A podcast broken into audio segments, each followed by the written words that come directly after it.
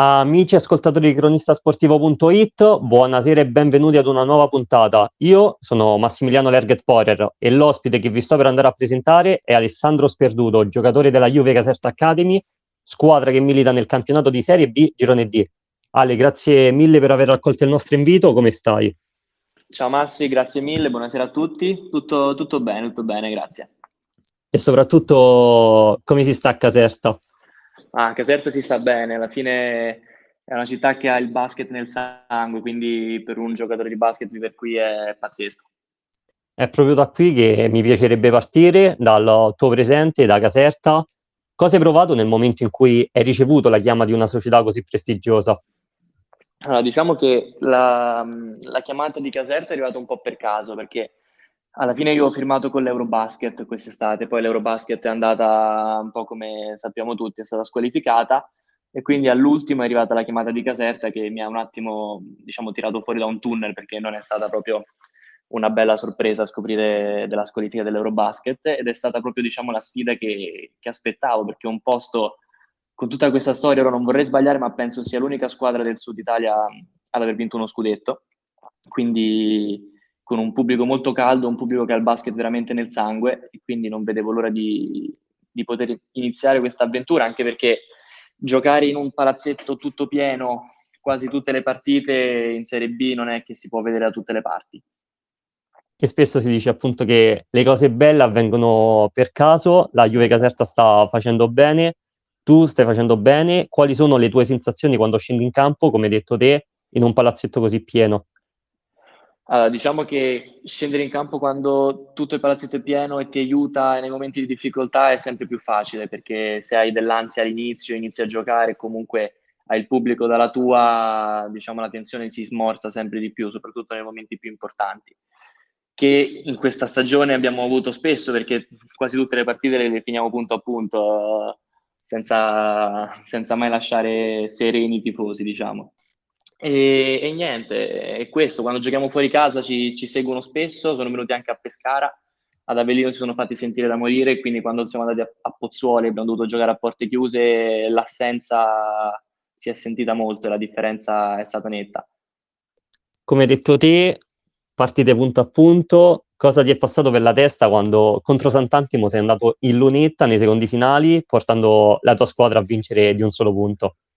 Allora, quella è stata una partita particolare perché comunque io a Sant'Antimo sono stato due stagioni, quindi era già un derby di per sé perché entrambe campane, per me era proprio il derby dentro al derby.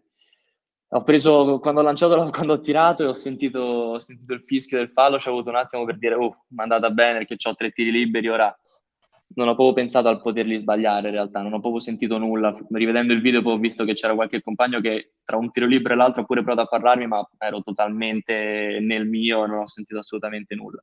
Quindi quello per fortuna. Poi avevo sbagliato un tiro, un tiro poco tempo prima, quindi meno male che non ho pensato neanche a quello perché se no sarebbero mai entrati.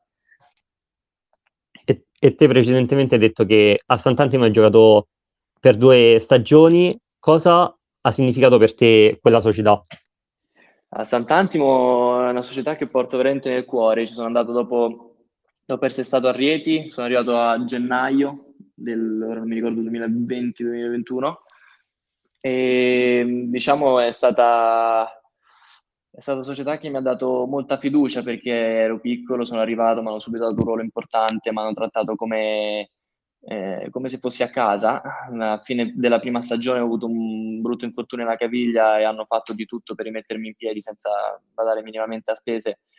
Sono veramente delle persone a cui voglio tanto bene e che porto veramente nel cuore sempre. Infatti, rivederli, praticamente non ho fatto riscaldamento contro Sant'Antimo per parlare con tutti loro eh, e salutarli nel modo giusto. È una società anche che ti ha un po' rilanciato no? dopo quella parentesi in A2 con Orieti. Sì, ecco, soprattutto perché alla fine a Rieti non avevo avuto molto spazio, magari un pochino di più all'inizio, ma poi durante la stagione i minuti importanti non li ho mai avuti, anzi in realtà non giocavo praticamente mai. E quindi sono arrivato a Sant'Antimo, ho ritrovato fiducia piano piano e sì, ho trovato un posto veramente super. E dopo qualche annate da protagonista in Serie B, pensi di essere pronto per poter fare quello step in più, andare in A2 e risultare un giocatore importante nelle rotazioni? Allora, l'anno scorso ero andato a Cecina, posto anche quello super, dove ho finito l'anno con eh, la convinzione di poter provare a fare questo salto. Infatti era per questo che ho firmato con l'Eurobasket. E, mh, ora manca ancora tanto a fine, a fine, anno, quindi ora come ora pensiamo a questa stagione, sono concentratissimo su, su, sulla Juve Caserta e se mai dovesse arrivare in estate una proposta, allora lì si penserà.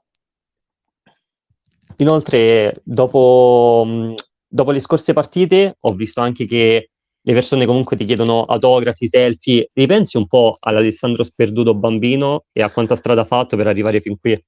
Eh, questa, cosa, questa cosa è figa, questa cosa è figa perché ogni volta che finisce la partita loro si fermano, tutti i bimbi o anche i ragazzi un po' più piccoli di me si fermano e chiedono autografi, foto, che per me è una figata pazzesca perché se ripenso quando ero piccolo che andavo al Palatiziano a vedere le partite de, della Virtus, io volevo fare le foto con loro, vedere queste robe qui, ora in piccolo perché alla fine non è, non è la 1, però comunque avere i ragazzini e i bimbi tutti appassionati di, basket di Caserta, soprattutto in una città così storica, che vengono e si riappassionano un po' al basket anche grazie a noi, è veramente, veramente figo. Esatto, è anche bello comunque che bambini, cioè che te stesso diventi comunque un idolo, però bambini, amanti di pallacanestro, di, di, di sport, come in una città come, come Caserta, vedendo comunque che poco tempo fa, qualche anno fa, i loro idoli potevano essere per esempio Ferdinando Gentili che comunque Caserta ha avuto grandissimi campioni. No, esatto, è proprio questo, soprattutto pensare, la cosa bella di quest'anno, indipendentemente dal risultato finale, eh, è proprio il fatto che si sta riaccendendo una passione che per via del, degli ultimi anni si era non affievolita, ma comunque si era un attimo messa da parte, almeno in alcune persone. Piano piano si vede che cresce sempre di più questa cosa e diventare, sì, idolo forse è un po' una parola eccessiva, ma diventare comunque un, un giocatore che piace ai ragazzi di Caserta è sicuramente un vanto. Una cosa che mi piacerebbe sottolineare è l'allenamento, la dedizione in ciò che fai, perché ogni anno hai sempre aggiunto quel qualcosa in più che ti ha portato a migliorare sin, sia dai tempi delle giovanili che oggi in prima squadra. Quanto ti sei dedicato a questo sport? Eh, credo che non faccio null'altro oltre alla pallacanestro. H24 penso alla pallacanestro, infatti mi condiziona un po' le giornate quando le cose vanno un po' peggio, me le porto un po' dietro, ma eh, per me esiste soltanto questo durante l'anno, non ho nessuna distrazione, anche l'estate dedico quasi tutto il mio tempo a questo. E sì, hai detto bene, ogni anno provo ad aggiungere sempre qualcosa di più, soprattutto in estate, quando posso lavorare un po' più per conto mio, perché col tempo ho imparato a conoscermi. Se devo migliorare sulle cose dove non sono molto capace, è meglio che lo faccio da solo, senza eh, perché poi mi, mi nervosisco. Quindi è meglio che sto da solo e ogni estate provo ad aggiungere sempre qualcosina in più per provare a essere un, pezzetto, un filino più pronto per l'anno dopo. Ecco. Infatti, ti volevo chiedere quanto è importante quanto sono importanti i momenti di off-season per un giocatore per potersi concentrare e mh, perseverare sui suoi punti carenti.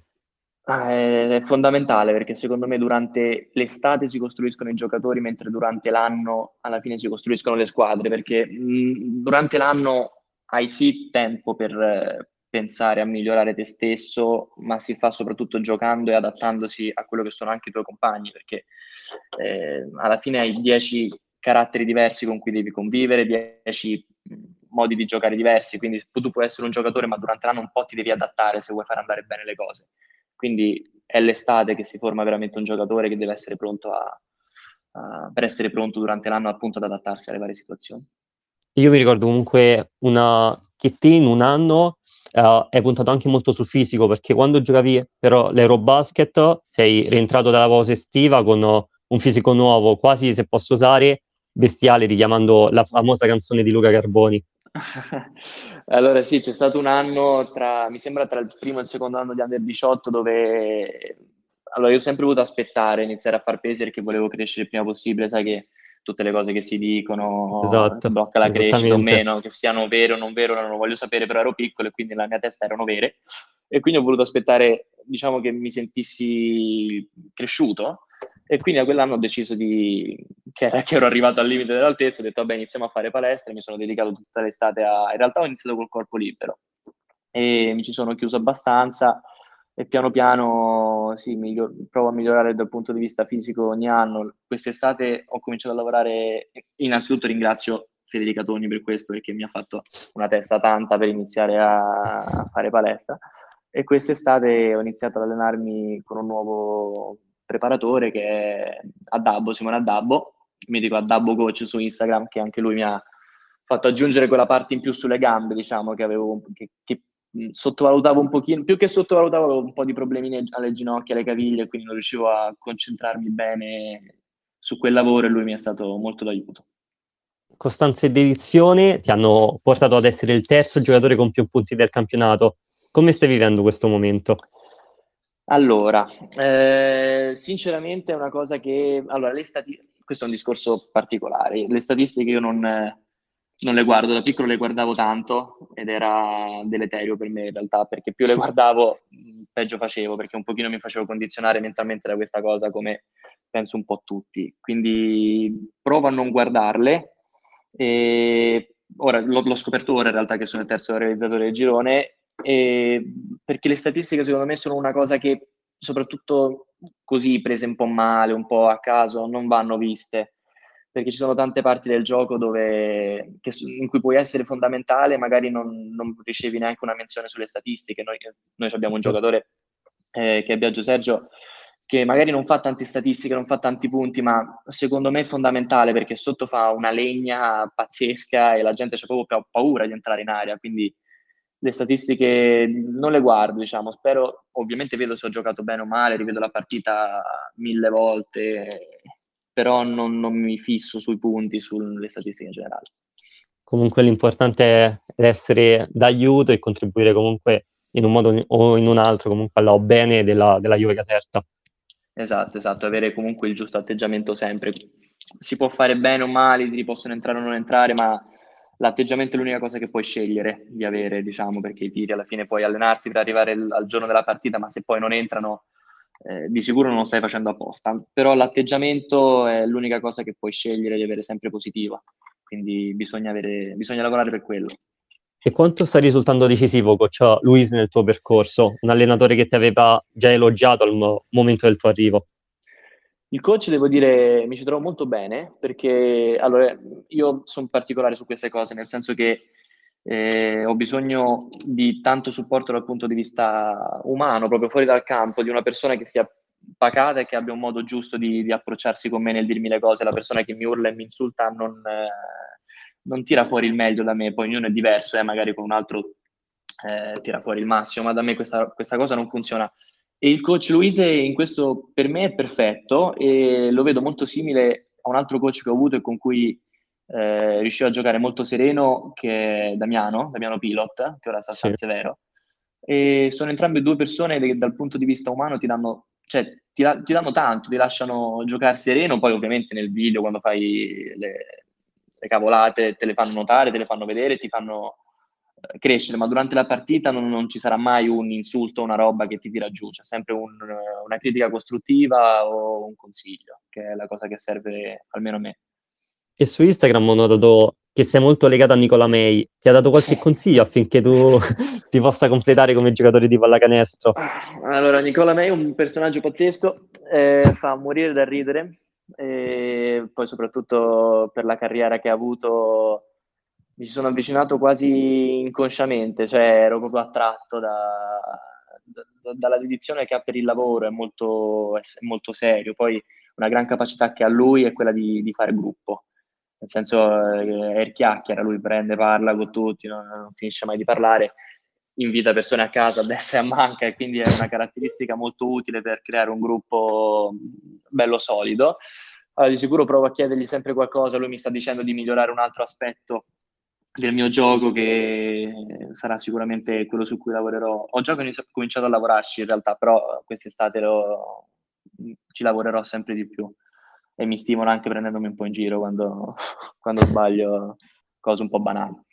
Comunque è una cosa bellissima perché vi fa sentire anche probabilmente più tranquilli in campo, no? un giocatore esperto, grande comunque come lui, che ha fatto una modestissima carriera, rivolgersi in questo modo a voi più giovani. Sì, sicuramente è un punto di riferimento, ma come lui anche altri veterani del, della nostra squadra che, a cui ci affiliamo sicuramente nei momenti importanti che durante, l'allenamento, durante l'allenamento ci danno, ci indicano diciamo come svolgere l'allenamento. No? Poi Nick, sotto questo punto di vista, non, non, va solo a parole, nel senso che è il primo che si sbatte in allenamento quando mettiamo i cardiofrequenzimetri per vedere chi, diciamo, come va il lavoro, è sempre, quello, è sempre tra i migliori, quello che si applica di più, nonostante abbia 37 anni, quindi dà proprio l'esempio in campo. Ad oggi sono 5 vittorie di fila per Caserta, qual è la chiave dei vostri successi?